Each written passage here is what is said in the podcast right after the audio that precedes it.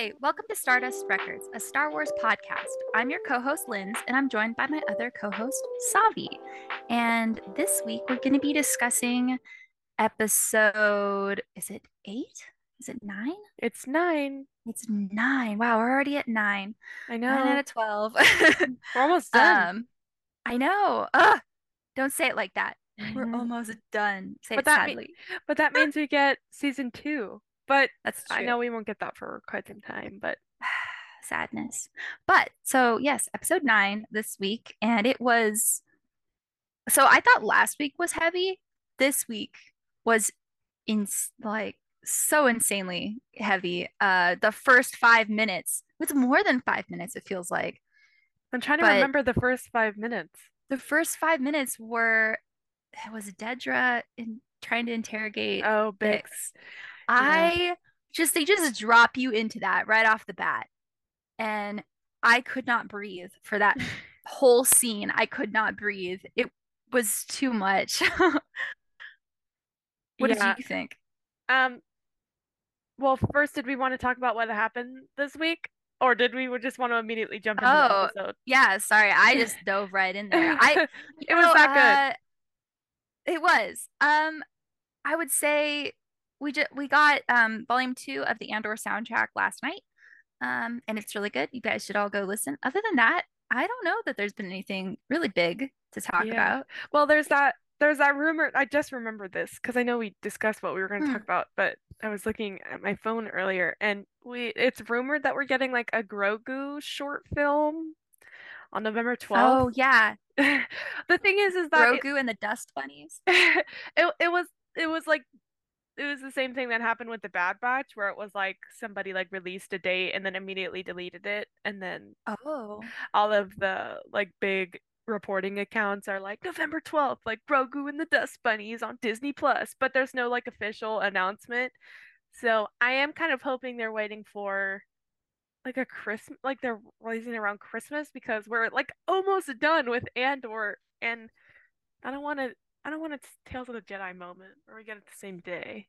Yeah, I would I wonder how what a short is. Like, is it just gonna be like 10 minutes of Grogu messing around, playing with dust bunnies, or I don't know. I don't know that it will I, I don't know. Maybe it'll be big, but Somebody I'm somebody made a joke and they were like uh well not really a joke because I'd actually really enjoy this but um coming out as a Grogu enjoyer I will say that but um somebody said that imagine if it's like a, Home Alone type thing which is why I think it would be cute Oh. if it was around like Christmas Yeah. if it's like a Home Alone thing where like Din goes out on a like a bounty mission or something or like goes to like collect something like food or you know just run some errands but and like Grogu's alone I'm giggling because I'm imagining just Grogu in Home Alone and he something like that I think would be cute but it'd be cuter Yeah. closer to Christmas not at the same time as Andor Yeah, yeah. Which, we'll see. yeah. Which reminds me of what people have been saying. Wow, we're just gonna immediately get into it. But reminds me of what people have been saying, like about Andor and Kenobi. I know that you've seen that because we talked about it. Yes. Where eh, I will start off and just say that you can be sad about Kenobi or disappointed in Kenobi without comparing it to Andor. And I won't compare Andor to Kenobi because I don't want to do that. But I, I will just come out with that. Like you can be disappointed and however your thoughts are different from what you expected Kenobi to be without comparing it to Andor. And I've seen a lot of that. Yeah. I know. I was tempted to comment on that situation on like the timeline, but I I don't know. I feel like everybody is just has said what needs to be said on that, but like yeah, I totally agree. It's really interesting how well, I guess I guess the one reason or one of the reasons why they're doing that because the thing is is before Andor came out, not very many people were saying like, oh, Kenobi, you know, was like they weren't really expressing any like there wasn't Yeah. widespread disappointment shown or anything like that. We didn't really Um, have anything to like go off of. Like Kenobi was aside from the Mandalorian, like but they both use the volume and, and they both use similar filming uh yeah. techniques. But the Mandalorian, I feel like is kind of like a standalone. A lot of people don't compare it to much because I feel like it's so different mhm, because we we've never seen Mando before. Yeah. Does that make But sense? yeah, but production like so the story wise, there was not much to compare it to. Yeah. Um, and then production wise, it's pretty solid. Um, and then with Kenobi, it was like, you know, trying to pull the pro the like the production value of Mandalorian, like trying to to uh tap into what people are starting to have been liking in the Disney live action Star Wars hmm or whatever, and like translating that into a nostalgic Yeah. character characters coming back um because they were they tried that out with luke you know bring luke back and you know and like they that kind of thing and so i feel like kenobi was closer to was com- i don't want to say comparable but it was closer to in the vein of mandalorian in the terms of like just like watching but andor is on a completely different Yeah. level. And so i feel like now that we've got andor people are like why wasn't kenobi like this? And it's like well hmm i don't know what to tell you I I I think and we we always knew Andor would be different because it was bringing people outside of the Star Wars realm into it. Mhm. So we had like Deborah Chow coming in coming back into um Star Wars because she was with Mando and she's an excellent director in my opinion. And I I love what she did with the episodes that she worked on with Mando. I think that she gave us some of the best Mandalorian episodes up there with Bryce Dallas and I I think that she she she knows Star Wars. So I Mhm. think that she was a good choice for Kenobi, but the thing is is that we knew from when they announced Andor, we had Tony Gilroy who worked on the reshoots and rewrites of Rogue One, who, and then we had, you know, people coming from The Crown, from Black Mirror. These were all people who have never been in the Star Wars universe before. So we we had oppo not opposing, I don't want to say opposing because it's not a competition, but we had uh people who really didn't know the universe coming in and giving like a perspective of what they know and don't know. And like Rogue One, Andor is like a big homage to the original Star Wars trilogy. So I'm talking about like the original trilogy. And I read this article yesterday that I posted on Andor News where like a lot of the props that they used were similar to how the old Star Wars used to make props.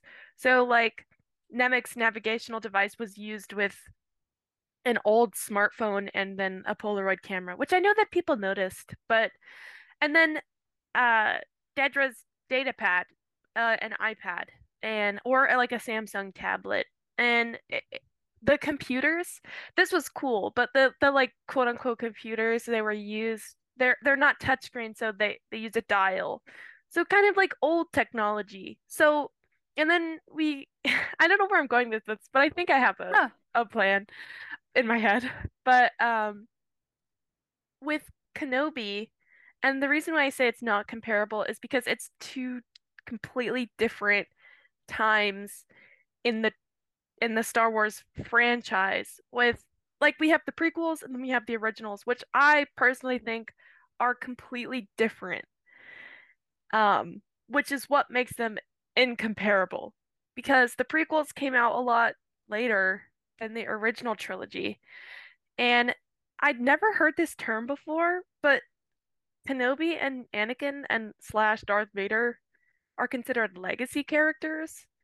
I they they somebody said this. They said that bringing Ewan Ewan, I'm really sorry, I don't know how to pronounce his name, but uh, bringing him back and bringing Hayden back, and then putting them in Kenobi was this is someone somebody else said this, not me.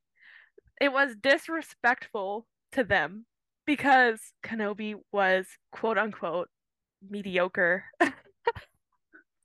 I Wow. I know, and Well, I no, I agree. Or I Mhm. mean, I like I I hear what you're saying, and I think it's it's so interesting that they say that now that we have Andor. And again, I'm not trying to say I'm comparing them, but it seems like people are comparing them. Yeah. They're like, it's mediocre now that they've seen Andor, which I'm like, why are you now so dissatisfied? Yeah, like first off, you don't have to compare. Um, which I said like it's not comparable, but to some people it is. And I get it to an extent. Um, Kenobi, uh, if you are a fan of Obi-Wan and Anakin slash Darth Vader and like the prequel trilogy, and if you liked Kenobi, that makes sense. Like these characters are your favorite, and you know, and the thing is, is that I almost feel badly for these people who are fans of those characters because I just feel like I feel like there's no more story to tell. That's the that's what I felt during Kenobi. Like I we knew where Obi-Wan was. I can't believe we're talking about Kenobi. No, but it's good. Like Yeah. need, like this is a good discussion. Yeah, I I knew you know we knew what happened what happens to Obi-Wan and we knew where he was. I do thing I do love about Kenobi is that it was mainly focused on Leia. Like they they did catch us with that. I remember being at the premiere in Anaheim and thinking that it was mostly going to be about Luke and they like really turned it around and it was about Leia. And you know, Bail gave us one of I think one of the greatest lines was about Leia where he was like um he's she's just as important as Luke, or is she not? Things like that. So Yeah. that also kind of makes me want to talk about this other comment that I read. And I love discussing things like this after they've happened because sometimes, like, during it's difficult to have like complex conversations like this. But Yeah. I posted this thing and it, it kind of blew up, which I was surprised, but it, I was, it was like, it, it was like somebody had tweeted this and I had responded to it, but on my own post where it was like, why, quote unquote, the question asked was, why do we need a story about Cassian Andor if he's just some guy? And I was like, well, that's what makes his story great, is that he is just some guy. And then a lot of people were commenting saying that Luke is just some guy. And I have to disagree. And it's okay if you disagree with me. And I'm saying this to the listeners because this is just my personal opinion. And I don't know if Lindsay, you feel the same, but Go on. I want to hear. I don't think Luke is just some guy. He, you know, he's Padme's son and Anakin's and, you know, Darth Vader's. And he, yes, he may be growing up on like this farm in the middle of nowhere in Tatooine, but he had like a, a legacy. Like he, he was supposed to become a Jedi and like he meets Ben and like he gets his he gets his father's saber and go like goes to rescue Leia and I, I don't I think that that was always his plan not his personal plan but like the Force's plan for him.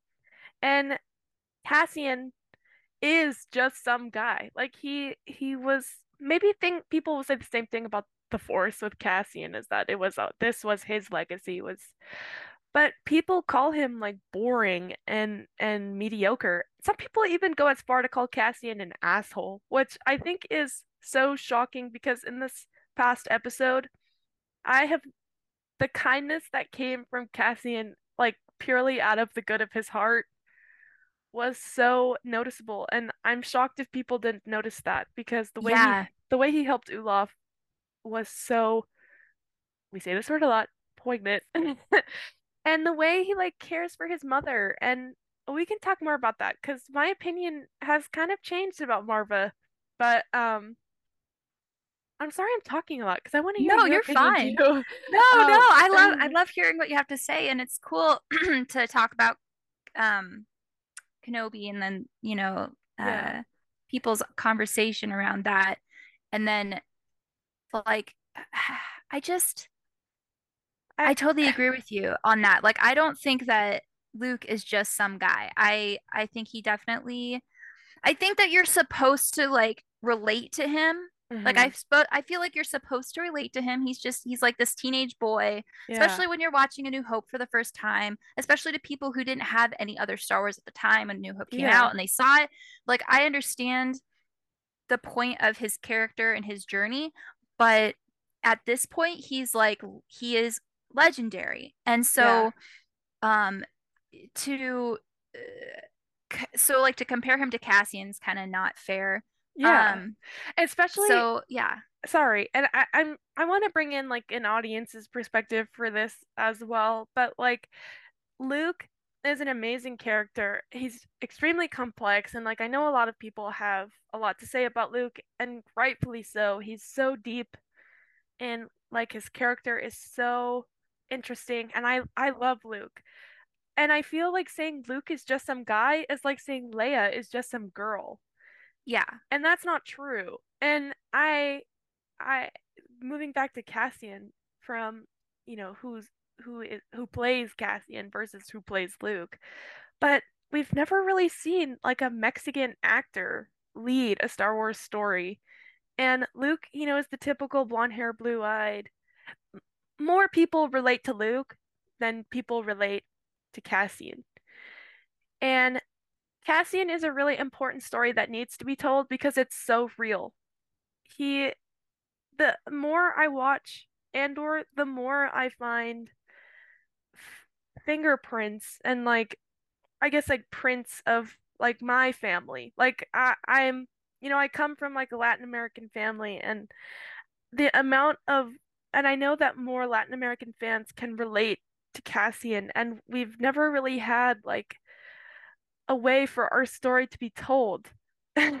And it's Yeah. really it's really important to to hear that. Like I I know that a lot of Latin American fans and like children of immigrants and immigrant children are looking at the story and we're kind of like finally because we have a microphone to our mouths and Diego kind of like did that for us.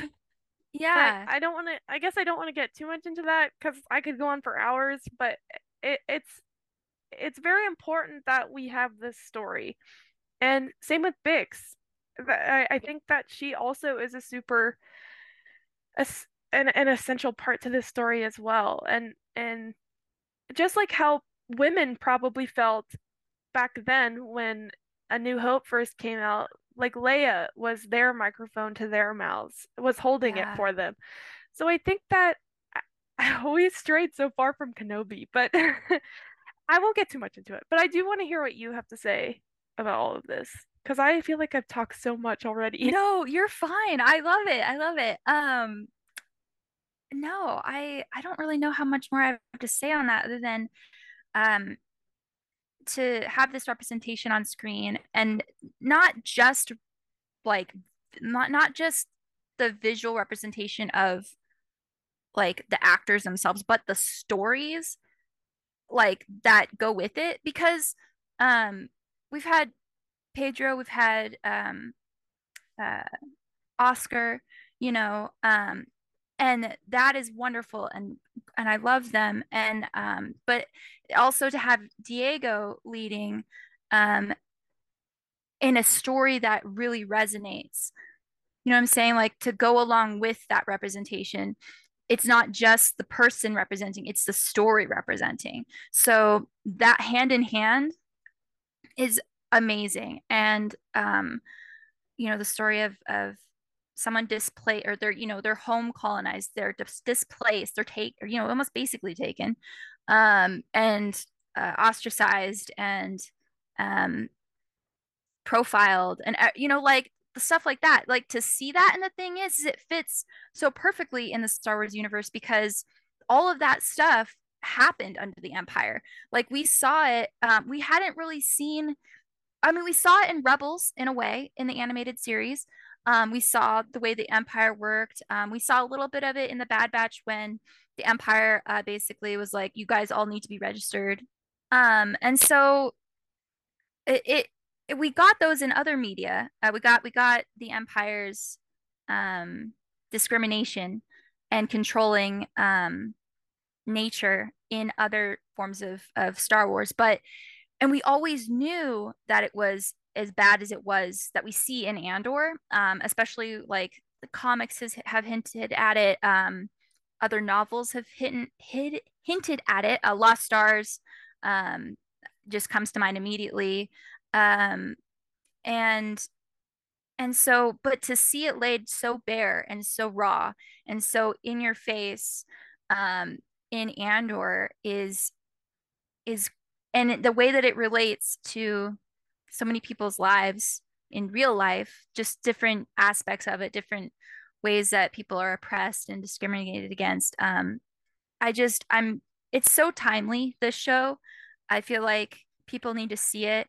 And I love how it shows not just things from like the rebels perspective or Cassian's perspective. Um, I I like how it shows the Imperial's perspective, but um, because a lot of times people get kind of hung up on like we shouldn't give them much uh we shouldn't give people the opportunity to be sympathetic towards them by showing the complexity of uh so like Dedra's journey or uh, Syril's journey.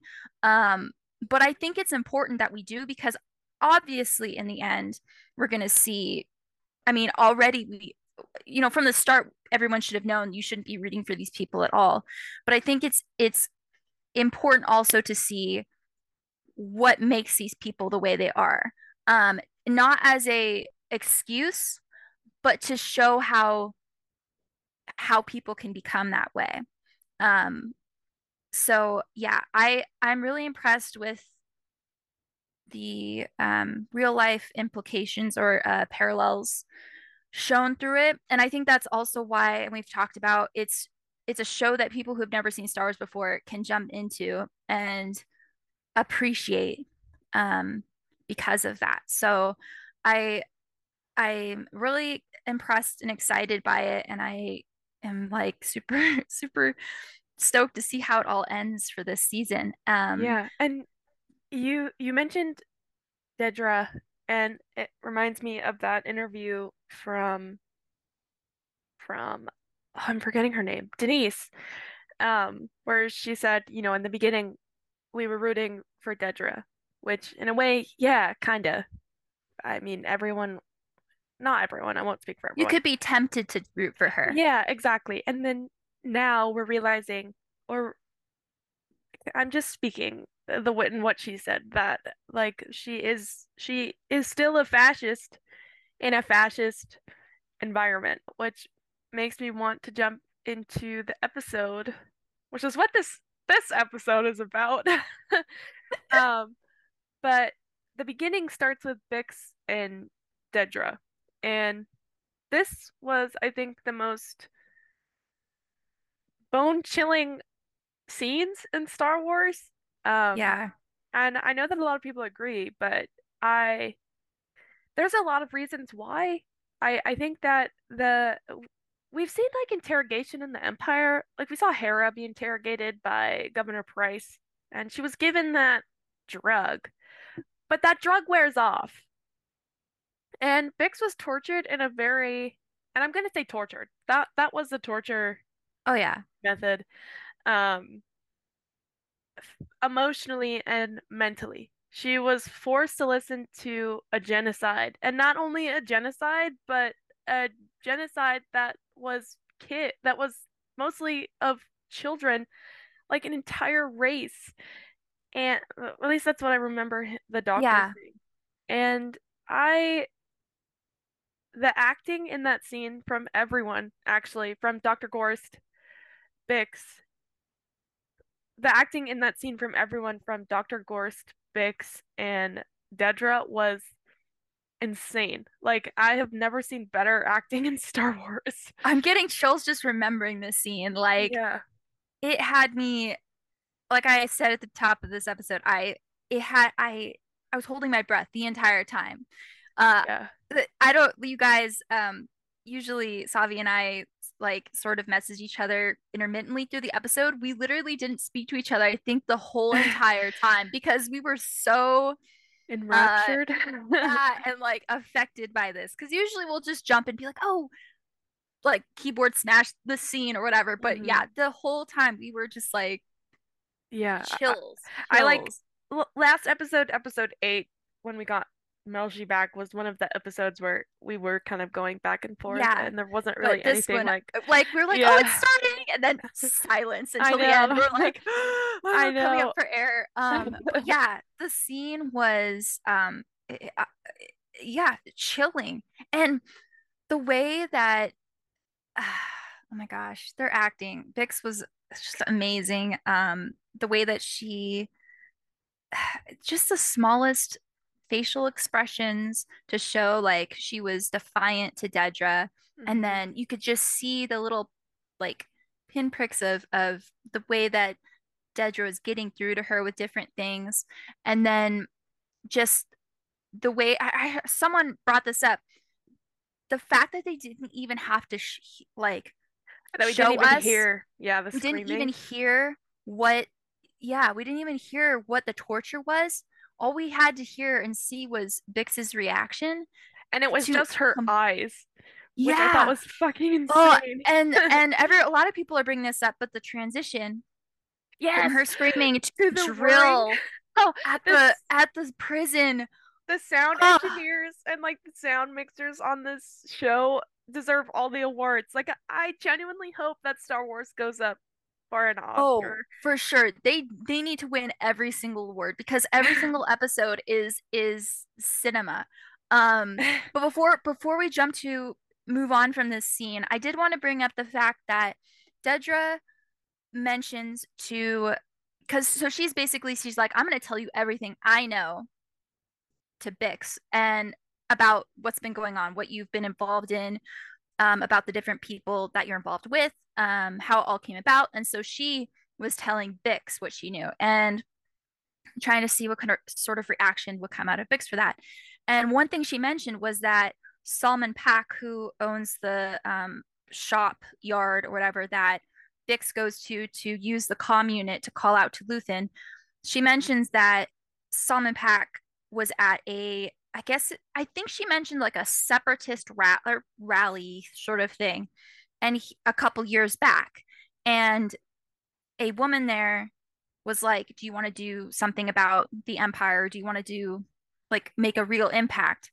And he agreed, and they gave him the comm unit, and I think he didn't even use it. It was only Bix that used it, and so um, I had the thought that it's Kleya the, woman was Kleya, Um, because we know Kleya monitored, obviously Luthen did too, but we know that Kleya personally monitored the transmissions coming out of Ferrix. And we also know that she worked in recruitment because she recruited a couple of the Aldhani crew. So we know that she has recruited and she has um, connect, like she can uh, monitor the communications. And so I, I feel like maybe she's the one that recruited Salman Paak um, so I just want to mention that. I I could definitely see that, especially because we see Kleya like monitoring the uh monitoring the comm unit from Coruscant, which if she's okay, if she's really Cassian's uh sister and um if she's if she's really Cassian's sister and like that theory is correct, I think that that would be so awesome if Cassian later works in recruitment for the rebellion, just like his sister. Yeah. Did at the beginning. But I, I don't know. It, it would be interesting to see if there's like a mirror for that. I, I my my Rebel Rising brain was like Idrissa. Oh yeah. Rebel Rising. But you said Kleya and the moment I read it when you posted it, I was like, she's probably right. It would make a lot of sense to me. And I feel like to a lot of people, but you know, especially because Kleya was monitoring the Ferrix um comm unit that Bix was using. And, and we know that one. yeah. And we know that um and we know that she recruits. So it would make sense that she was yeah. at some sort of place to recruit people. So yeah. I, I, I wonder, I wonder. Um yeah, because she's the only woman that we like know in Andor that has done that. So I just assumed, but you never know. Yeah. I think that that's what's really great about this show is that it's so fun to theorize, but even if you're wrong with your theory, it still is like like Tony did an amazing job. Um I I have not been disappointed once yet. Um I I think that that was my fear. I knew I wouldn't be, but there was like an underlying fear where I was like like oh, I'm not sh sure where they're going, like I I want to see more of this character, blah blah blah. But then he's he's delivered every time. Oh yeah. And he's delivered a lot. Like he delivered more Bix. We all thought Bix would die in the first three episodes. I didn't. I had faith though. um, that's okay. I was still fearful. But um and we got like a character from Rogue One. We got like complex relationships with Cassian that we have never seen before. That's like building in him into this person that he is in Rogue One. And I have this thread on my Twitter where it was way before Andor, where I had made like a predictions thread, and all of it is wrong. And I'm so happy that it is because I was looking back and I was like, oh man, I actually like would have hated that. And yeah. More discussions are coming up the farther we get into the season. And one of them came up yesterday where I made this thread about the different forms of love that we see in Andor. And I was using love more as like an umbrella term rather than like a you know, a term that we normally put in a box. Like love is seen very differently with all of us. And one of the pictures I posted in the main post, like the beginning of the thread, was Skeen and Nemik.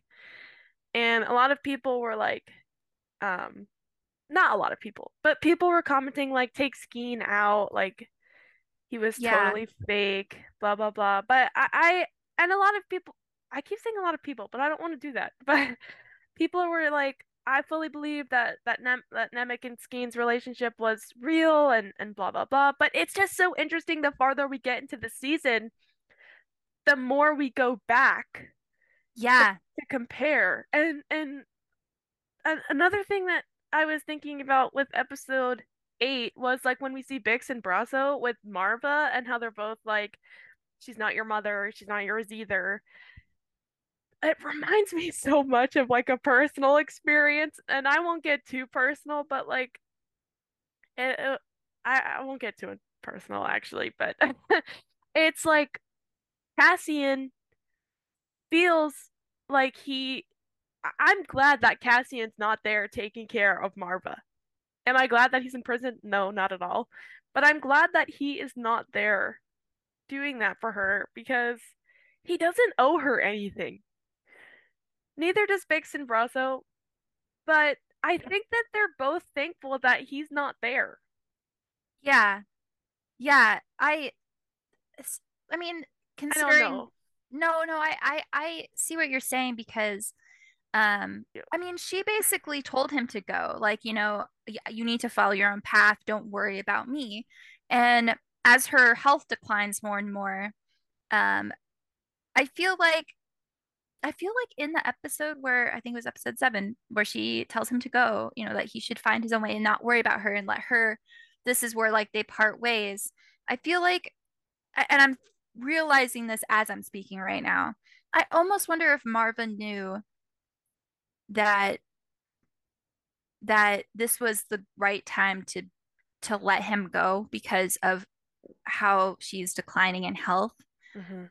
I almost wonder if she realizes this that like if she had a thought about that because um because yeah, she was like, you know, you need to Yeah, leave. and that makes And sorry, yeah. go ahead. No, go ahead. No, you go wanna, ahead. okay. No, you.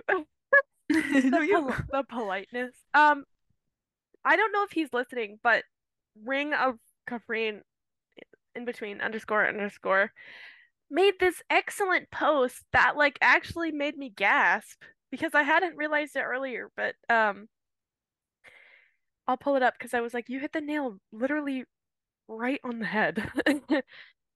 I think I saw that one. Here. He said, What's so interesting about Marva is the fact that both we as an audience and her character and her as a character know that she is going to die. She knows that she's going to be one of the first to die once the fighting starts. So once she's realized that she needs so she's realized that she needs to strike the first blow. She knows she's old. She knows she won't live to see the end of the empire. So right now we're watching her probing and testing the waters to see how she can go out doing the most damage. So like she's Yeah. she tr- she tried to open the floodgates um and she doesn't want to be held with the daughters of Ferrix because that would give her less freedom uh to do what she wants to do, which is essentially like help the rebellion. And we haven't seen these yet, but in the trailer we see Dedra with two death troopers. Yeah. And I, I'm assuming they're gonna go into Marva's house because Dedra did say this episode that they were gonna use Marva as bait. Yeah. And what that's what scares me is that what about Bix? I I'm so know. worried for my girl. But Ah, um I feel like it's gonna be a rescue situation in the end, that they're gonna rescue her out of there. I hope it's Cinta and Brasso. Yeah, That would be a too. sick team up. It would be. she was like Seville, she was like, Who's the big one? And then I was like, This is foreshadowing. I don't know for well, what. I mean, I can just picture like Cinta snooping around and Brasso being like, "Hey," and then Cinta's like, "You're watching me," and he's like, "Well, you're watching Marva. Who are you?" And Yeah, then I don't know. I feel like that could be something that happens. I would love to see them team up. that'd be Um, wholesome. but It's I'm like so scared. I know. I, I think that Bix is gonna beat the death allegations, and I think she already is. But there was like this rumor that she is gonna get her own show and like come back to Star Wars, and but and I hope that for her. I hope that she gets her Kira moment, but yeah, um, I don't think she deserves to die. No. I have a little bit more fear for Brasso though. Yeah, I don't want like I I know want that anyone from I, I. I know I know Tony was alluding or he basically said was like, you know, any like there's gonna be death, basically. He did Um say there was gonna be a high death count. I I feel like we're gonna see some of that next episode with the prison break. And I know that Salman Paak might be dead right now. So we might have already lost him. The Um para I was thinking about that this morning, but Salman and Wilman having essentially the same story as Cassian and Clem. that's so upsetting. I know. I I I oh man, I I had this thought just now, like Cassian coming back and seeing No, Salman. I cannot. That would be so sad. But like I feel like Cassian's gonna I don't know, this could be completely wrong. I feel like Cassian's gonna come back and see how how the Empire has is oppressing and like hurt, he's like hurting all the people he loves, or they're hurting all the people he loves. The town is in chaos, Shambles. maybe. You know, like it, it's gonna put a fire under him even more probably. Um, I was telling yeah, I was telling Linz last night that I want Cassian to go apeshit. And I hope that people agree. I think that that I think that he deserves that. yeah. I think the whole entire, I mean, he definitely does. I think the whole entire town deserves Deserves their that. moment to to rebel. I I'm really scared of where where this is gonna leave Ferrix. Like, because I mean, the rebellion hasn't even really got off the ground yet. We're still deep in the years of the Empire. Um, and so I'm really wondering what kind of state Ferrix is going to be left in by the end of the show. Um, Yeah, but I mean, we know Cassian gets out, that's true. At least we know that Melshi and Cassian get out. are And safe we know that Syril gets out too because Kyle posted that photo or that video for of him shaving. two. Yeah. Yeah. Uh, but I mean, we've jumped all over the place so far, but what do you That's say okay. about talking about um the prison arc or the prison? Yeah. Okay. I I think we can get into that. I while we're still kind of on the topic of Marva and Cassian, I Oh, okay. well, it, it has to do with the prison arc. But Cassian kind of took to taking care of Olaf. Or I know that they were calling him like Uli, but I'll just say Olaf. Um, I noticed that so somebody also pointed this out, so I won't take credit for it, but uh Cassian is and we were talking about this at the beginning of the episode, but like he took probably he okay, he took good care of Marva, and now he's taking good care of Olaf. And this is why I'm confused when people call Cassian an asshole because he was the one who with no problem switched spots with Taka so he could help Olaf. So he wouldn't so nobody else would carry that burden. And I wouldn't call it a burden. Well, yeah.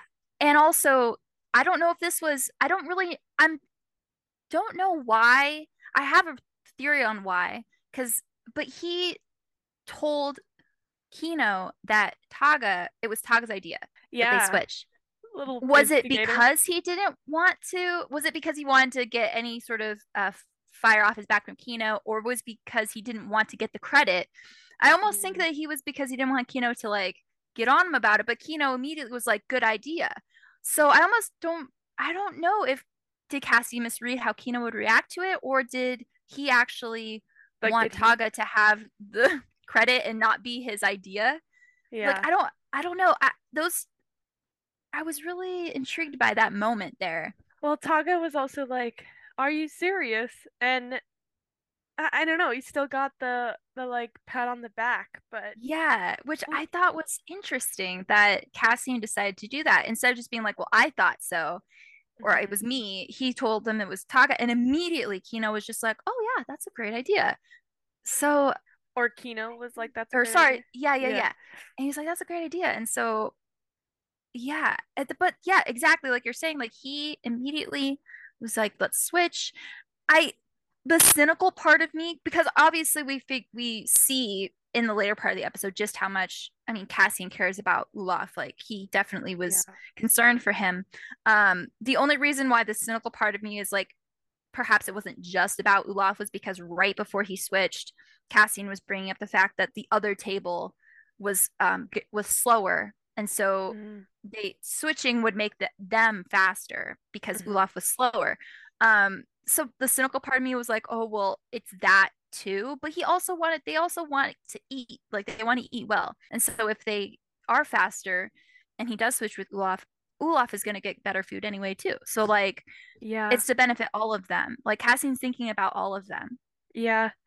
And I found it interesting that uh, this was like a really small detail, but it didn't go unnoticed. But like we see, like we see Melshi eating, and I don't know if that was like a sign that they had won. Um, Yes. it was. Yeah, because they're eating like actual food. Oh, okay. because it's it's like the slowest table gets zapped the table that does the best gets food with um flavor the food the next table down gets i guess taste but i don't know what Mm. that entails and then the tables in between don't they just eat from the tube so i think if they're eating from plates that means they've either gotten first or second place Ah, the okay. day That's interesting. because we saw Cassian eating from a plate. Uh, I think it was the 30 shifts in, so they Mhm. had done well that day. Um, but yeah, they definitely had like one basically. um, Interesting. That's why they were able to eat. Which I thought them winning isn't as isn't as so, it's not something to be proud of because then that means somebody else has to get fried. And I was thinking about that when it showed all of their reactions to one of the tables getting fried, and none of them, not that they wanted to look, but none of them wanted to look, for lack of a better description. Yeah. They were all either looking down. Cassian was looking at Olaf. Um, and yeah, I, I they now have to carry the burden of being the winner and not the loser Yeah.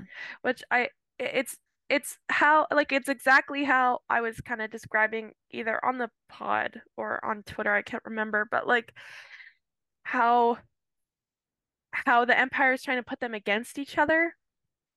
So it's like, well, that table now has they're now winning and I'm losing. So I I I dislike that table, but I thought that that would be the issue, but now that it it, it almost seems like there's some camaraderie in in the background. Like when Cassian Yeah. when Cassian goes to the fresher, quote unquote, he's just there to cause problems. Um, he stops at that one table and he talks to that one guy about like an escape plan, which makes me wonder how he how him and that guy came came to together to plan this Yeah. or they don't seem to get a lot of time to talk to each other. They get stopped in the hallway and then they can kind of talk before lights out, yeah. but And it, now we see that they mul multiple people know how to speak sign to connect. So I do wonder if it's been like it's been over 30 days now. I don't think it's been somebody a, was mentioning 70 days at well, at this episode, but I don't know because they were calculating Kino's time. I was just about to say that because he said 217 in this one, but then I think in the previous one he said like 249 or something like that. Yeah, so I don't know. It could still be well, no, because yeah, it the the Ferrix arc seamlessly blended into if this is all happening at the same time, it seems so it must be just over 30 days. Um, Yeah. 30 shifts. Which makes me wonder how long Bix has been sitting there. I don't know. It could be a little bit off on the timeline, but I don't know. Well, I don't know. I'm confused. I think it I think it was just two days because if it was 249 and then 217, that's 32 days. Okay. Yeah, so that makes some sense. Yeah. Um, but the part I, just also like alongside the fact that Cassian clearly cares or clearly cares about Olaf, the whole table does. It was Yeah. really there was only like a 40 second clip or 30 second in that part where Cassian um is like, let's switch. I mean, immediately before Cassian even says that, Melshi is asking Olaf if he's okay. Yeah. Um, then And they're then all like, the- you, you know, you only have like 40 days left. Kino Mhm. is saying that he's like nice to him. Um, and then Jemboc is like, hey, old timer. And then immediately Zal is like, short timer, like short timer. He's gonna be out soon. Like they're Oh. trying to like build him up all in that like 30 seconds. And then Cassian's coming in to help him. Um, it you could tell the whole entire table cared about Yeah. um Olaf. And that's why I'm so like I want to see their reaction. I'm sad. I don't want to see their reaction, but I also do want to see the reaction I to think knowing that he's gone now. it I think that Olaf's death would be the catalyst to what's gonna cause this riot.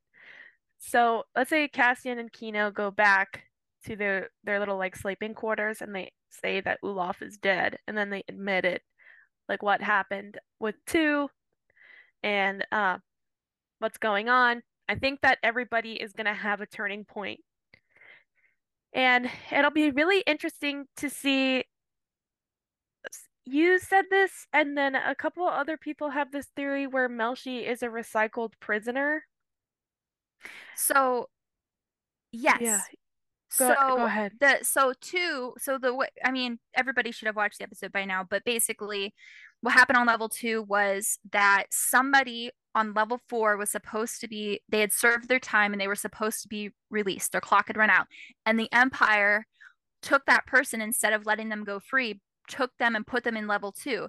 And somehow the men on level two figured out that that is what had happened. I don't know, maybe the guy told them or something tipped them off. They found out that the Empire was basically recycling prisoners and never letting them actually leave when their time ran out. So it's heavily implied by several people, not just the doctor, but telling Kino to keep his men in line, but also the other room um, uh, manager prisoner, like who Kino, Kino is in a different room, had heard what happened, and he said, you know, the they lost control of their men, or you know, like you need to keep your guys in line. So apparently there was a riot on level two because of it, and the scene in episode eight where the power goes out. No, it was in this episode It was a nine. uh, yeah. it wasn't in the sign. Uh, when the power goes out, that was when the the prison basically, I guess, overloaded the whole level two and Did it- killed all the men there. Didn't the you was predict is- that? Sorry. I think that you predicted that. I I think that you predicted that like a whole floor was probably yes, electrocuted. before we saw the episode, before we saw the got the episode, they released the clip, and in the clip, yes, the power went out, and I was like, they probably electrocuted the whole entire level. But the thing is, is it, they said a hundred men, but there's seven rooms on each floor, and there's 49, 50 men in each room. So was it only two rooms that rioted? Uh was it more than 100 men and that's just what they heard like I, that was the discrepancy that kind of just as i'm speaking now realizing but Well, regardless many men died so remember what Aquino said, where like it takes a week for the information. yes So I do wonder if like it got jarbled, mixed up, or I don't know. i mean maybe because it happened while they were there Yeah. but but still ah, but regardless there there was a terrible terrible thing that happened on level two a bunch of people died and um this is more reason than ever for them to need need and want to escape um Yeah.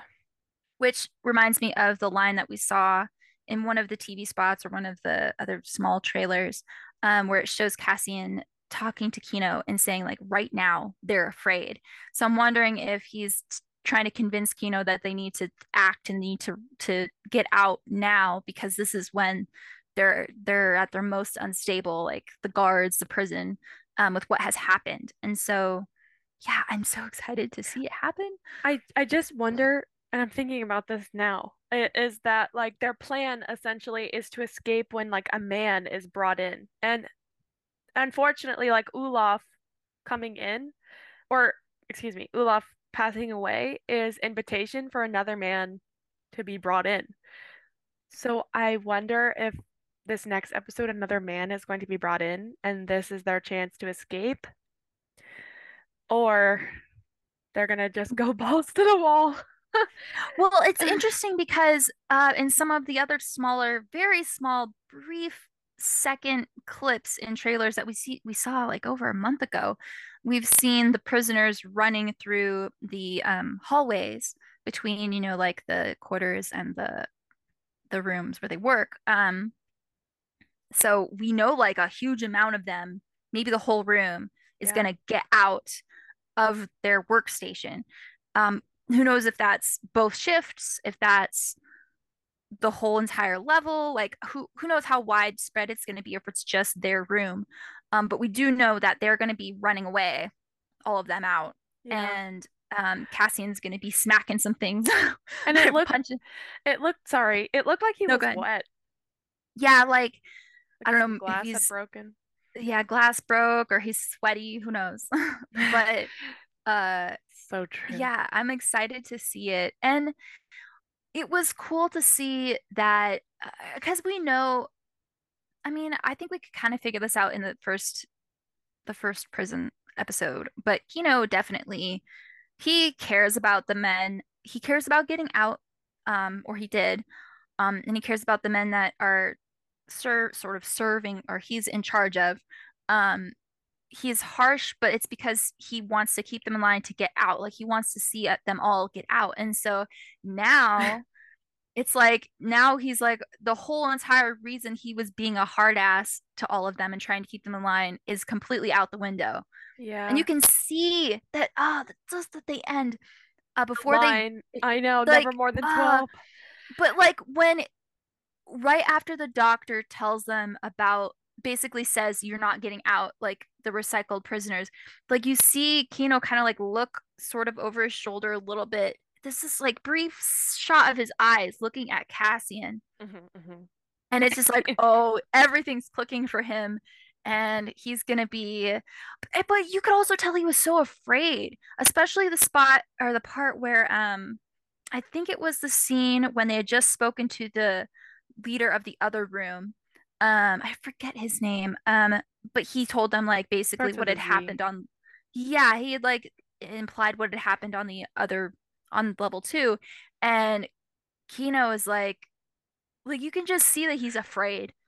Like when he's talking to the men he's like yelling at them and then like his last line to them is like almost to himself um like we just got to see what happens kind of thing and he's like just like afraid and uh yeah I- think it cassian's gonna be the one that's like gotta like he's gonna push him you know.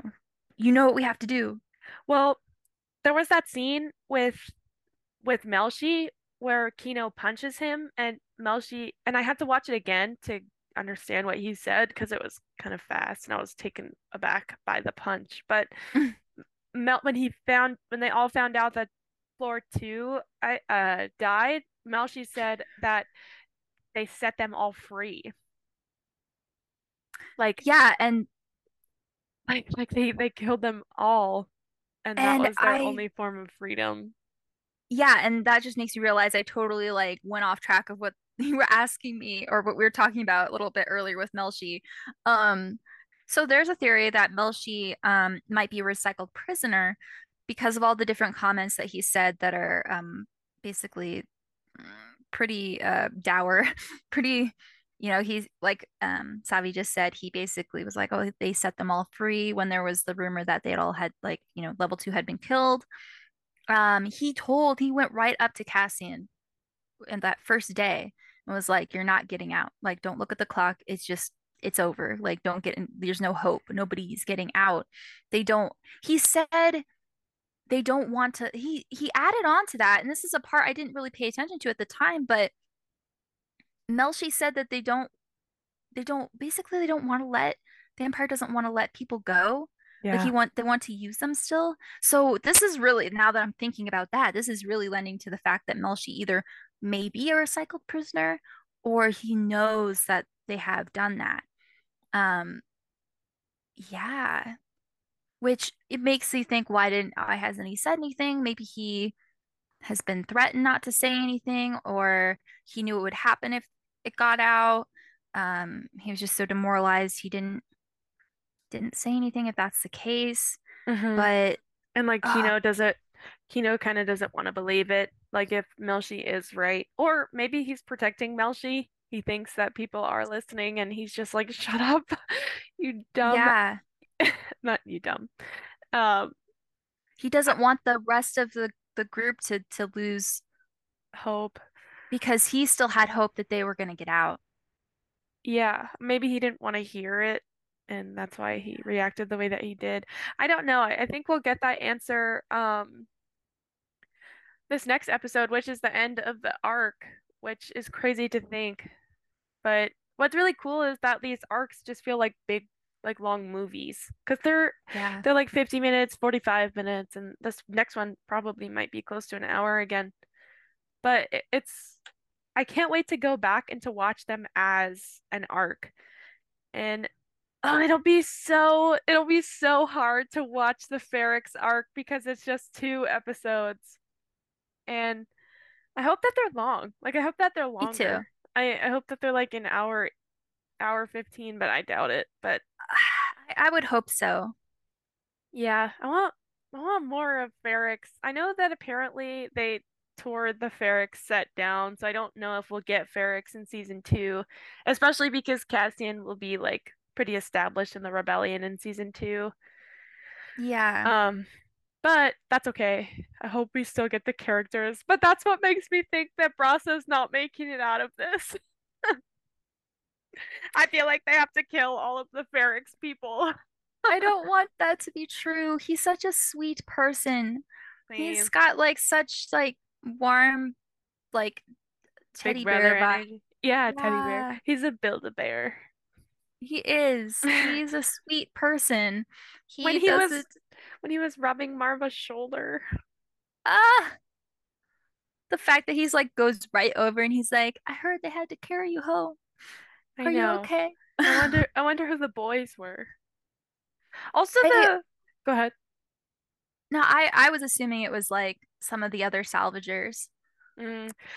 It also makes me remember how in the first three episodes they were using the transport to get to the yard, and then we see Brasso like walking. So that makes me think that he like walked all the way. What a king. So I I love him so much. He he deserves all the love. I I I swear if they touch a hair on his head, I'll be crushed forever. I especially because we need him and Melshi to meet. Yeah, That that they they prob would be they'd be besties. they would. That's like that's like Melshi older, Yeah. methinks.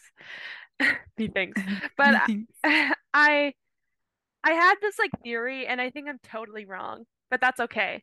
I know that the beach scene is probably the end of this prison arc. Uh, When I refer to the beach scene, relapse, um, I am referring to the leaked set footage of and spoiler alert, if you don't like leaks, just skip ahead a couple seconds.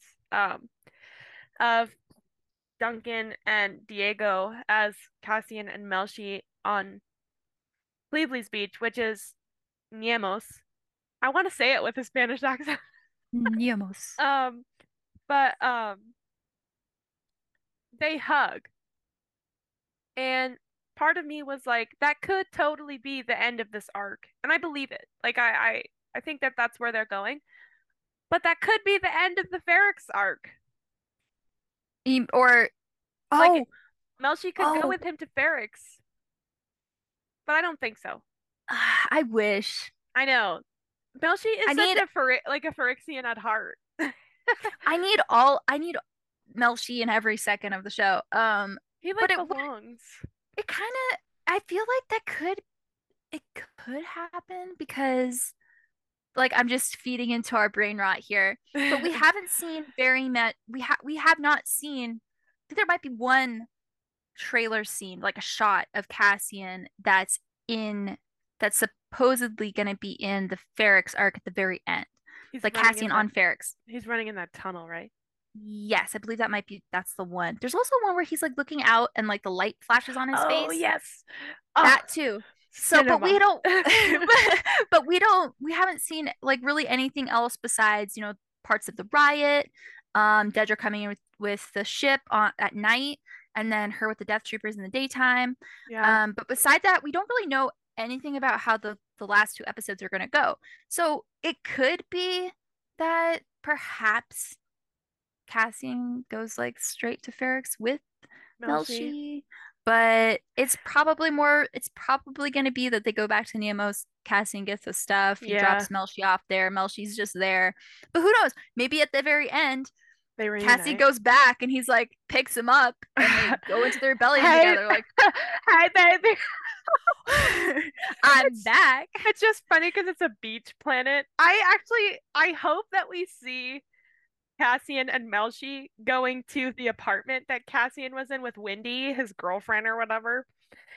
And she's like there. and Cassian brings this man home, and Wendy is like, Where have you been? He's like, you need to leave. He's like, You want to actually like leave? And well, we know that Nemik's manifesto is there. And The Clem's blaster. blasters. Yeah, I doubt that Mr. The money. Cassian and yes, the schmonies. Unless he spent all of that on uh pesos. Um though I don't think he would spend that much money all on pesos. Um which is the pill. I think so. I think it's like a hallucinogenic. I don't know. I think that's don't what know. I don't think that Star Wars can fully outright say it's a drug, but I get those vibes. Yeah. Um, but I could be wrong. Um, but he could he has to go back. I hit it. I'm giggly now. But he has to go back for those three things. Like I I he's not a he's not a materialistic girly, but I think that those are like he he needs the money for like clothes and shit and like To a way get a to get ride? to Ferrix, yeah. Yeah. the blaster because that's the last thing he has of his dad. And then the third thing was Nemik's manifesto, which I doubt he has read yet. Yeah. Oh, what if what if he asked Melshi to hold it on? hold on. It's like you keep this. um, well, I I I do wonder then if if the beach scene potentially at the end of the next episode is them separating, you know, Cassian goes off to Ferrix, he leaves Melshi there. If we will see him come back before the end of the arc or at like the end of the season in a way that like Cassian's like I, you know, going to meet up with him or pick him up or join the rebellion.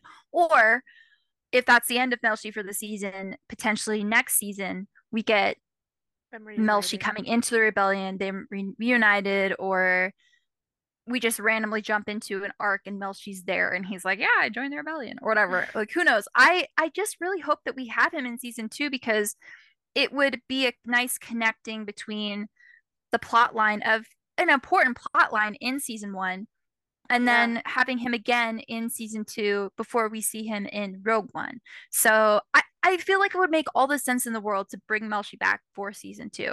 Yeah. I feel like it would be really upsetting if they did not because it just would make so much sense. I think that they will. I I think that they wouldn't just bring him back for this one and then be like, peace.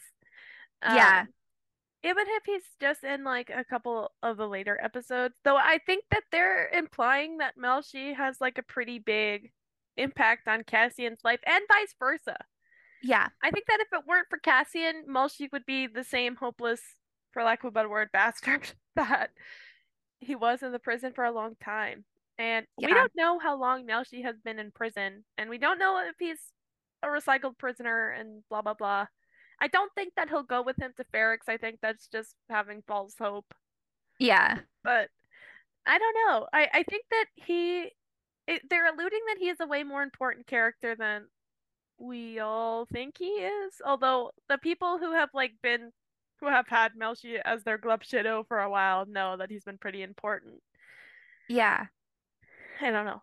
Well, As I- yeah. sorry, I posted this and people were like, which books? I, I said young adult books because they are young adult picture books, but Melshi was in a couple, like the Rogue One visual guide, another, and then the Secret Mission one, where it was like Cassian or Cassian and Melshi know each other personally, or like Cassian and Melshi are friends. So that's what I was referring to. And a lot Yeah. of people were like, where's that from? There. So, yeah. Yeah. No, he's definitely uh multiple sources have called him Cassian's friend. And so the fact that they've like picked that out, not just from what was sort of seen in Rogue One, because obviously Mhm. it wasn't like you're my best friend or you know like in the in the movie, but BFFs. they built on that to say like, hey, they were friends before this, and the fact that um Tony Gilroy, the writers, were like, this is somebody that we need to expand on Well, was really cool. I, I love that interview with Duncan or the podcast that was done recently with Marcus for the Scots Care. Care. Yeah. Yeah, Scott's where- Care. I mean I posted this on Andor News as well. Well, Duncan was never supposed to be in Andor. He was just helping or Duncan was never supposed to be in Rogue One. He was just helping out on set and then Tony wrote him wrote his character in after the rewrites and the reshoots, which Tony bringing Melshi back, now that makes so much sense. I I, I honestly thought that Melshi was just brought back because Duncan lives close to where they were filming. No. and I felt really badly for thinking that, but I was like, okay, maybe that that does make sense. And like Melshi had quite he had a short amount of time. And from what we know, Tonc, this was like what his like first or second mission. So I was like, okay, it would make sense if they brought Tonc or Melshi back. But they brought Melshi back. And then now that Duncan kind of like cleared that up in that podcast, I was like, okay, that makes sense.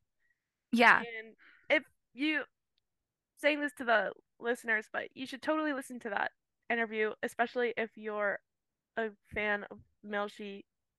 Duncan talks like a lot about his personal life in it, but the podcast is for a really good cause, and I got to talk to Marcus about it on News Andor, and it was a really great conversation. So go ahead and listen. Yeah, it was really good. I I listened to it and I felt I finished that podcast feeling very encouraged about my own life. Like I felt like I had like had somebody really speak some like knowledge into my life. Duncan is a very um Wise. he's a very wise person. He's humble, he's very humble and he's very wise. And I I wish I would probably just re-listen to it because yeah, he has a lot of good things to say, some good perspective on life and He's I would like definitely, yes, I would. de- yeah, I feel like yes, he channels that. But um, yeah, definitely check that out. Uh, ScotsCare is is the name of the charity. They help. Um, I think it's basically It's Scots in London. yeah, I don't know enough about the topic, but you can if you listen to the podcast. yes, yes. Um, um, well, oh, I want to say I want to move on a little bit. okay, Um, okay. but this was so funny, but I read this article about this theory and I can't remember the article or the person who wrote it. And I apologize, but I'm gonna I'm gonna make fun of it a little bit. Um, but that's not to say that it's not a terrible theory. everyone's theories are different, and that doesn't mean they deserve to be shit on. But people are saying that Edie, Syril's mom, is not real. That she's just a figment of Syril's imagination. What? Yeah, they're saying Lynn has a cookie in her mouth. um, they're saying that Syril killed Edie and that she is just a figment of his imagination and you know what surprise like people have shitty mothers sometimes so i think that edie is real and that syril didn't kill her and that she's just a bad mom yeah i mean i can kind of see like some people trying to make that connection because like she's like i cook you two square meals a day but all the scenes we just see him eating, eating cereal, cereal. like I guess I can get, but I don't think the show would do that to us. Um, it's not Star Wars, a ghost story. yeah. it's no, I, that is a really weird. I mean, that's a really interesting take. I guess I can like, I guess I could see it, but if this was like a ghost story, like a paranormal I, activity type, I really don't. Deal. I don't know. I, I don't, oh, that's a oh that almost like scares the crap out of me to think about. That's that he would like, like kill thinking back no, like thinking back on all the scenes with her. No, no, no, no. And it, I I thought it was so funny that this woman went through his like private box and in his private box is a holo of Cassie. yeah. Somebody somebody posted they were like Edie now thinks that her son is gay. oh my gosh. I mean, it's in his private box. So I, I guess she could she could she could make the connection. I mean, if it was a woman, she'd probably still make the same connection. Um, she'd be like, "Oh, he has he has somebody in his life." She definitely um, would be that type of woman to be. She's she's definitely giving homophobe vibes. Yeah, yeah. I, I think that she would be like passive aggressive, like you do what you want, but you're gonna, you know, like I don't know. I don't want to call. I'm gonna love you no matter what. I don't want to say that Edie's a homophobic person. We don't know that, but I do. I will say it. right, we're we're stretching it there, but I, I feel like she's in the vein of the per- a person that would be that way. Um, she's already so critical of Syril anyway. I feel I like that just one other thing to be. Whatever he does, she's gonna be. exactly. She's gonna have something to say. She the only thing she she's just like the first time we see her actually like not have anything like snarky to say back to him was when he's like, "Oh, I've been promoted." That and three, she's like, oh. "That 180 gave me whiplash." The she's way like, oh. she was like, "The I knew that," or some shit like that, and I was like, "What a manipulative, terrible woman!" I no wonder her son grew up the way that he did, and she was like, Uncle Harlow would be so pleased. yeah. that was perfect. and I was like, man, what a what a sorry, I hate calling people this, but what a bitch. I was like, well, I don't like your son at all, but I uh, I like the way Kyle portrays Syril, but I don't like Syril as a person. Well, yeah, and also Syril like I know that it's probably also stinging Syril to see her be proud of him because he didn't tell her why he was promoted. He knows why he was promoted. He knows it was because of the information he gave to the ISB. That is why. Mm-hmm. And so he knows that it's not even really his I don't know if he wants to fully own that achievement because when we see him moving on a little, when we see him go and speak with Stop Dedra, he like stalked her basically, and Stop Dedra, he basically is like telling her like i know that it was you that got me the promotion like i like i'm thankful to basically he's like thankful to her um in like a and, really creepy way yeah and i i it's so hard to tell oh, I don't want to say it's hard to tell because obviously it comes off as like a like he's a creeper. He's creeping on her. It almost seems like he's. I don't want to say he has a romantic attachment to her at all, but I think that he fixated on her and um, everything that she does because it aligns perfectly with, or he thinks it aligns perfectly with his version of how the galaxy should be. And so, like, she represents order the order that he thinks needs to be in the galaxy. And so Yeah. um obviously I know in the last our last episode I said that I wasn't sure if Syril would ever get to the level that Dedra is. Like Dedra is evil. And and I was I was saying that I was unsure if we're gonna see Syril get to her level, like mm-hmm. her depravement level of depravement, her level of insidiousness, because yes, we can see that Syril could be that way. We see that he's like telling Dedra, like, oh, we want the same thing and everything. But you can see Dedra's also like, who the heck is it? Like, Yeah. I think don't care is? about you. I you're nothing. Like you can tell that she doesn't she isn't like, "Oh yeah, you know, he's right," or like I I can use this person. We see her be flustered after in her office, but who knows exactly what kind of level of flustered she is, like if she's actually thinking about anything that Syril said or taking him seriously. I think Um that sorry. No, go I- ahead. I think that she's flustered in the way where she's surprised that he has the audacity Yes. to do this. She's like, men have one thing that they shouldn't have, and it's the audacity. yeah yeah it, it's probably like that and so i think that syril is just I- I don't want to say is just because he's obviously more than just, but he's he is very a very lost and um like just totally misguided person and to the point of like it's super dangerous. Um I I forget what I was going to originally say about this, but he he um I just don't I just don't know. So oh yeah, so we know that so he went to Ferrix. He um was the one that brought the men who had killed Tim. Um we didn't see Syril kill anybody. Yeah. Um uh he wasn't as malicious as d- he was there to serve justice justice in his mind to get Cassian who had murdered some of his coworkers. But in the aftermath of that, he's realizing, oh, his his boss was like so corrupt, more corrupt than he even imagined. Um and that uh, I think his his vision of of his worldview has shifted and he's Mhm. trying to find it again and Yeah. he thinks he's found it in Dedra.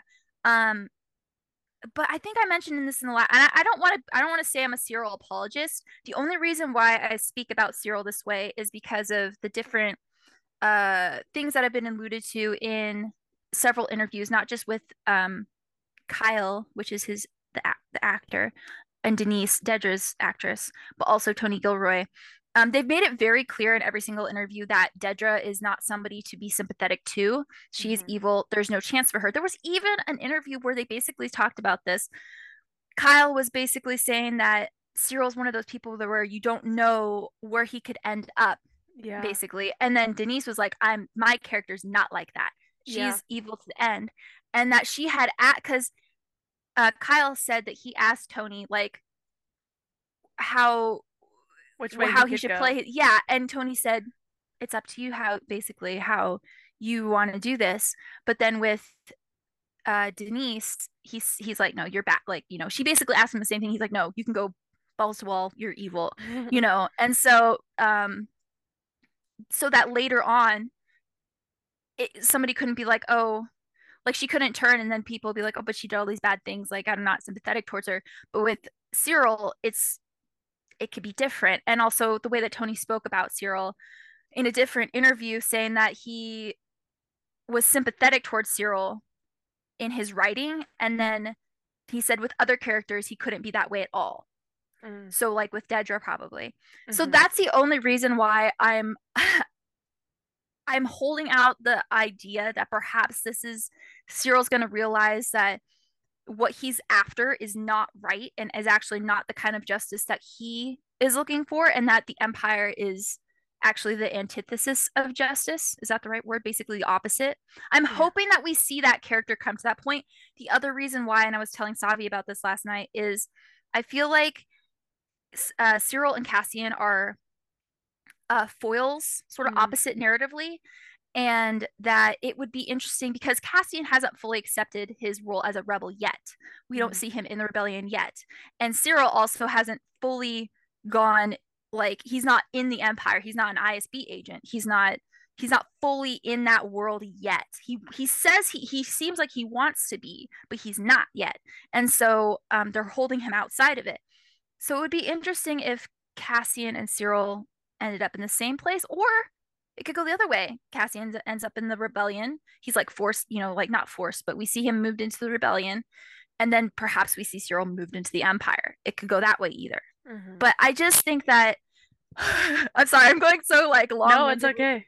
I, I feel like I'm trying to like I feel like I'm trying to like make excuses for Syril. I'm not. I just think that there's a, a definite difference at this point mm-hmm. between him and Dedra. Like he obviously wants he says he wants to be like her basically and he was really creepy about it. Um but but I, I I'm holding out some skepticism as to where he's going to end up. That's basically where I'm at with that. I I have two theories and they're, they're they also have like from what you just discussed with like Denise and Kyle and Tony talking about it, they are also kind of inspired, for lack of a better word, from those. But I think that the scene with Dedra where he's being creepy with her is could go either way. So either he is scheming something um and this was not him being weird as fuck. It was just him doing like a because I, I said this earlier, not in the episode, but of I think to you, but I, and to like Deb and Emily, but um I don't think that he's dumb. I think no. that they want us in a way to underestimate him. But he wouldn't have gotten deputy inspector. He wouldn't have gotten where he was if he were dumb. Yeah. And is he pathetic? Yes. Is he ridiculous? Yes. But I don't think that he's dumb. And what yeah. he did with Dedra was stupid. And I think that either it was stupid and he had a moment of stupidity like most humans sometimes do. Um, or he's got a trick up his sleeve. And the reason why I think he could have a trick up his sleeve is because of the small, very short clip we get of him in Ferrixian clothes on Ferrix in the explosion. And I have a photo of that on my Twitter if anyone is interested. But so that's why I think it could go either way. Which yeah, that's what they want us to think. That's syril could go either yeah. way. And so, that's that's why I'm intrigued by that character. Like yeah. because of that. I like seeing characters who have the potential to improve be improved. Um, mm-hmm. Um obviously if he turns out to be a complete like goes all the way towards Dedra's side, you know, like yeah, kills people, tortures people, does some horrific things, then obviously I'm not I'm gonna be like, yeah, I don't think I can I can I don't know how it. he can I really don't I'm not gonna be behind it and I really don't know if he'll be able to come back from that. But I feel like they purposely did that with Dedra so that we'd have that contrast with Syril because they've been careful not to have Syril do anything to the level of Dedra yet. Yes, he yeah. talks he talks he has a like this mindset and he kind of talks a big game a little bit about it, but he, he's haven't all... actually seen him do anything. Yeah. Like we haven't seen him kill anyone or hurt hurt anyone like purposely. He's so de- he's definitely all bark and no bite. Yes. And I don't think we're gonna see a bite. Um I I I just I don't know that yeah, I don't know that we will either. I think that he's gonna because yes, we saw him we we're probably seeing him on Ferrix, he could be following Dedra there because he's that like obsessed with finding Cassian. And if he's in this mm-hmm. explosion and everything, like it could be that we see him realize just the level of depravity of the Empire. Because I think I made this point in the last pod, but he and, you've you've spoke like he's a spoiled brat. He grew up under the Empire. He doesn't know suffering, like true suffering. And mm who knows if he's actually really seen it mm-hmm. that the empire doling it out and so um he's been sheltered and everything and so i think that he might see that you know the empire's cruelty on Ferrix and the chaos that they bring yeah. and the injustice of them. Because at Syril's core it really feels like he's somebody who cares about like people being taken to justice. And and he already knows that the corpos were um corrupt. So i almost feel like in a way he could even maybe understand cassian in the end mm-hmm. um that's the reason why I'm interested in him as a character. I don't talk Yeah. about him very often, like on Twitter. I don't really speak of him as often, but I've held the thought that from the beginning, um, that he could potentially t- be like part of the rebellion, which would be cool to see because we've seen people who are oppressed become part of the rebellion, but it would be cool to see an imperial sympathizer um, convinced to that side as well. I feel like that's that would be a really cool thing to see. So I'm sorry I've been long-winded about that. No, it's okay. And to like finalize this thought kind of um because we are running out of time. Um Kallus. And I know people don't like it when people compare Kallus to Syril. And that's okay because their stories are different. Like but you know, Zeb essentially like kind of convinced Kallus in a way with like I don't want to say tenderness, but yeah, tenderness. Like Zeb showed him kindness by like fixing his leg and like talking to him, and they shared their stories. And I don't think we're gonna get the same instance with Syril and Cassian, and I think that Syril should learn the hard way. Yeah, But yeah. I, yeah, I think that it it would it would be super interesting to see somebody so far gone as Syril, and I do think that he's far gone. I think he's so far up the Empire's ass. Yeah. So it would be so interesting to see somebody like that to transition over to like a bigger cause. Yeah. That's not the Empire. So, and then and that also reminds me of that scene because we're talking about Dedra too, where it's the unnamed rebel pilot and how. Oh God. Okay, I have so many thoughts about this, but how they had to have a meeting to discuss how to um first off we got a Kafrene mention, which was Yes. cool. Um, but how they so quickly like swept it under the rug to like cover it up. They're like, well, we could make it seem like an accident, and that's exactly what they're going to do. But what are you gonna say? You look so excited. Because it has to do with uh is it Krieg? Kreegyr? Yeah, um the other the other rebel that uh uh Luthen was talking about to Saw. So there's going to be a rebellion um, mission basically or a sect of the rebellion with this Kreegyr guy running it and they know the ISB know that the pilot was connected to that person that rebel and that there something's going to be happening but they didn't want Kreegyr to not do the attack that he's planning because they want to be able to catch him.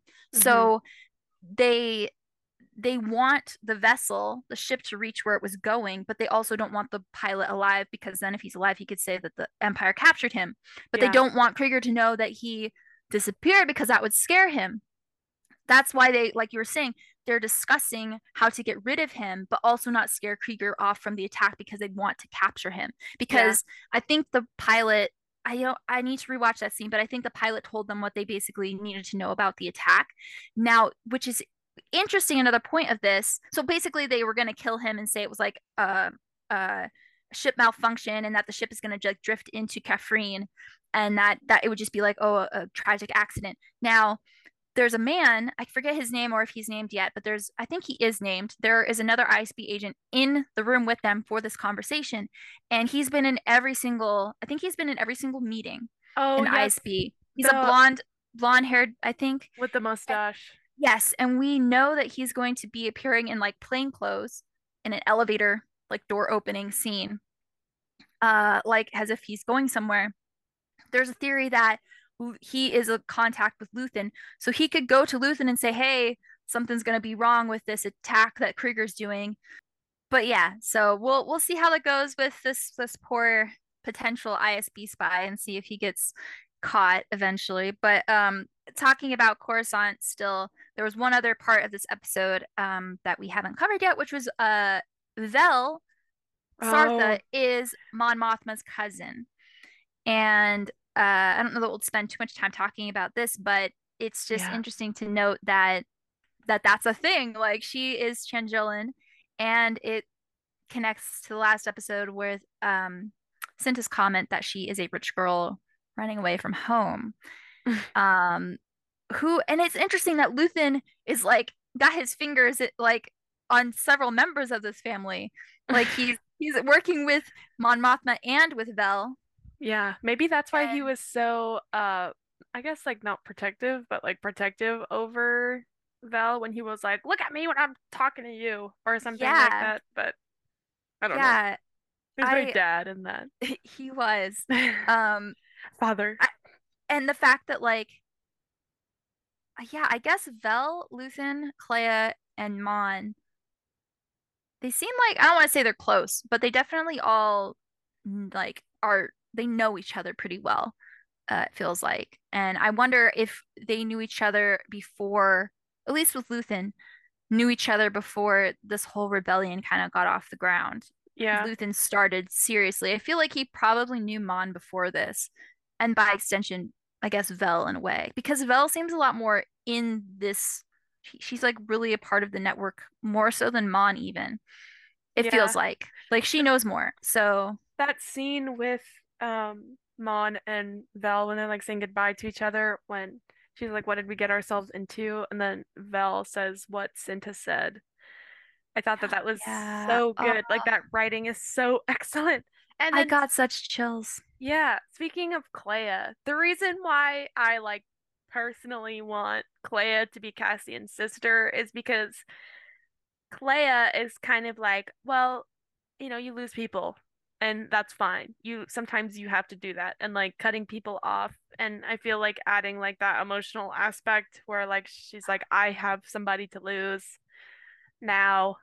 I have a brother. I I, I don't know. Like I I her detachment may have started with losing Cassian. Exactly.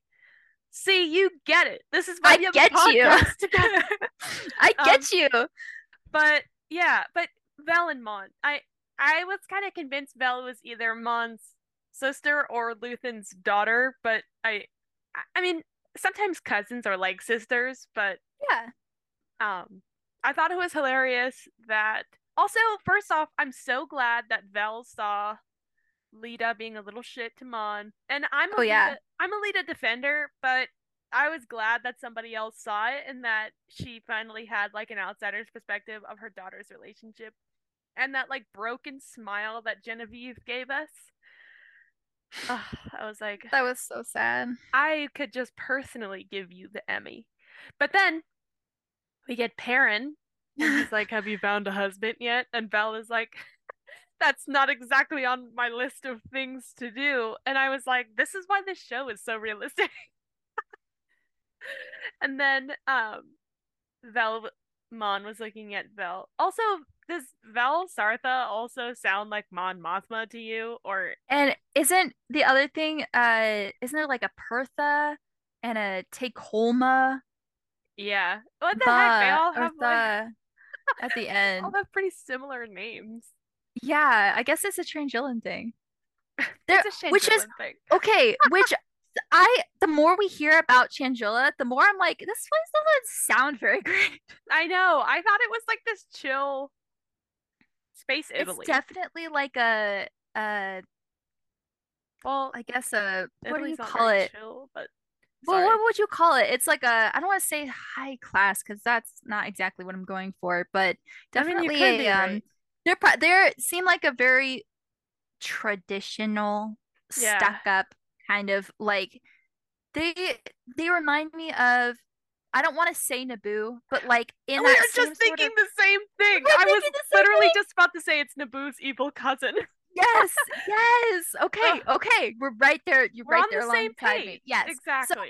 I feel like Naboo, even though Naboo is like, isn't it in the outer rim? I feel like it's pretty far out there. yeah. Um, when I looked at a map, I was like, whoa, they're pretty far away. But Naboo, Chandrila, and uh, Alderaan all have the same kind of like nobility, high class, like um, it's Cinderella and the two evil sisters. yes, exactly. Um, definitely. And so, so yeah, I get kind of weird vibes about Chandrila. I'm sure it's beautiful from what I've heard, from what I've read. It's Chandrila is beautiful, but um, yeah, it, it makes sense that that's where Leia would end up, like on Chandrila. Like it kind of, I mean, obviously because Alderaan's gone, rest in peace. Yeah. um, but she didn't go back to Naboo. Like she didn't go where her mother was from, and so I guess, I guess Yeah. Chandrila was like a clean slate in a way, but also sort of familiar to her. Um, but yeah, Perrin was definitely giving uh, classic man. Homophobe vibes. Yeah. Like I don't I don't know either he's homophobic or he doesn't that and he has no idea. Like he's just clueless. Yeah, he's just that dumb. I think he just has no idea. And Mon Mothma clearly does. I know. Her little like big tea mug and her like smile like the I know what you are. Uh I love smile. her. She is a queen. And it's just cool to see how like it's cool to see this side of Mon Mothma. She was mm. very she was really she was relaxed with Vel. She could be herself with Vel. She could smile genuinely with her. And then you could see how upset you didn't even have to see her face. Just the final shot of her standing there, what like Vel had left, and she's just standing looking after where she went and yeah. see her back and she's like alone again. Naturally. But no, I'm so sad. I know I, it is sad. I'm not. I'm not laughing at Mon being alone. No, no, no. But the, I think I, I, uh, just this whole episode was heavy in so many different ways. Um, and I, I'm really concerned for Bix. I hope that she's gonna be okay because they definitely were like, they're wearing yeah. me. Yeah, they're scaring me. And poor, I mean, Marva's under watch too. She's going to be used yeah, but Cinta Cinta's cold-hearted and steely, and and ugh, she's gonna beat the Empire's ass. She is. I want to see her have her moment with with the Empire there. I hope that Bix and her team up, team up, and yeah. Okay, so to wrap this up, I have a game. Oh, a game? It's really small, but okay. um, let's play. Okay, it's called the Star Wars birthday game. Okay. Um, Yours is April 14th? Yes, I got it. Okay. So essentially, that was a real test. I got it right. Um, yes. Okay. Star Wars birthday game. It's essentially like those silly little games where you like find on Instagram where it's like January through December and then each month has like a different plot and then the number is like a different character. Uh-huh. So this one is filled with Rogue One and Andor characters and January through December has um like different plots or like storylines. Okay. So April is getting into a bar fight against Clem. oh, I think oh, you no. Might, I think you might lose this one, Bessie. I think I might. I think I might. I'd probably just like I'd probably like end up in a bar fight on accident. Like like someone was smacked me and I threw my cup and it hit Clem on accident. Yeah. Which is oh no, that's very that's very yeah. Um let's just but yeah. Just stop I, right hits him and then he comes up to me and then I would just like sit on the floor and be like, please, I'm so sorry. um do you want to hear mine? Yes, I do. I'm in my Nemik era for this one. Uh, is it December 24th, right? Yeah, Christmas Eve. Yes. Capricorn. Yeah. What's your what's your sign? Aries. Okay. That's probably why we're so compatible. I know yeah. nothing about star signs, but we'll just say we're compatible. Yeah. Um, which we are.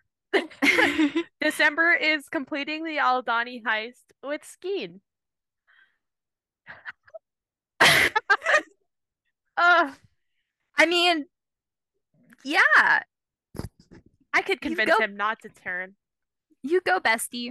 I, I don't I don't know if I could, but I, I could convince him. I could tell him that he he shouldn't do it. That it's not worth. Don't go money. this way. Yeah. don't go this way. don't go this way, Ben. or don't do this to me. Or what did what does Rey say? Uh, don't do this to me, Ben. Don't go this no, way. I think she says don't go this way. But then yeah. Padme says that to Anakin though. Doesn't she say yeah. something similar?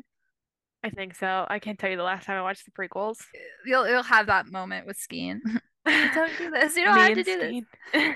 yeah. Um, I still want a Diego Luna, and I'm forgetting Skeen's actor's name. Let me look it up. Skeen Andor. Uh, who is he portray? And I'm so sorry, I haven't seen the bear. Oh, Ebon Moss Bachrach or Backrock. I don't know how to pronounce the name. I'm so sorry if I butchered that. Please don't come for me. But I need a cook off between them. It needs to happen.